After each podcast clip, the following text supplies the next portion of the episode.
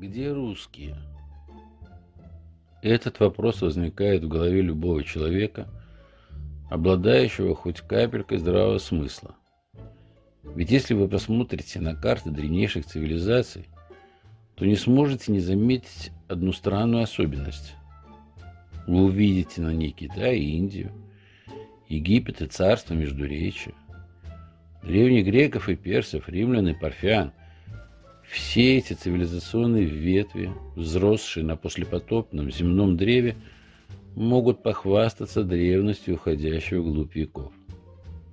А вот огромные евразийские просторы, на которых вроде как должны были бы жить наши предки, подозрительно пусты. То есть вокруг нас кипела жизнь, развивались торговля, экономика, искусство. Рождались гении и мудрецы, а нам не повезло. При этом, если мы приглядимся повнимательнее, то увидим, что все эти цивилизации возникали в долинах рек. Китай между Хуанхэ и Анцы, Индия между Индом и Гангом, Шумеры и остальные ближневосточные цивилизации между Тигром и Ефратом, Египет на Ниле.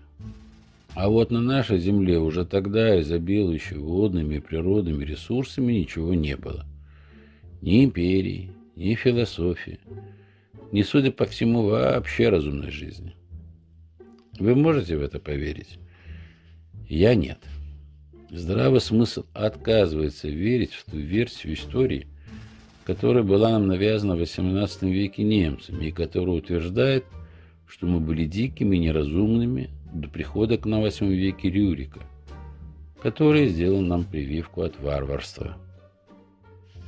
Версия о немецком следе в современной истории довольно-таки легко проверяется.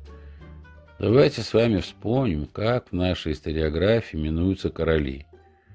Генрихи, Карлы, Яковы, Людовики и прочее. То есть все на немецкий лад. Хотя у англичан никогда не было королей Яковов, а были Джеймсы.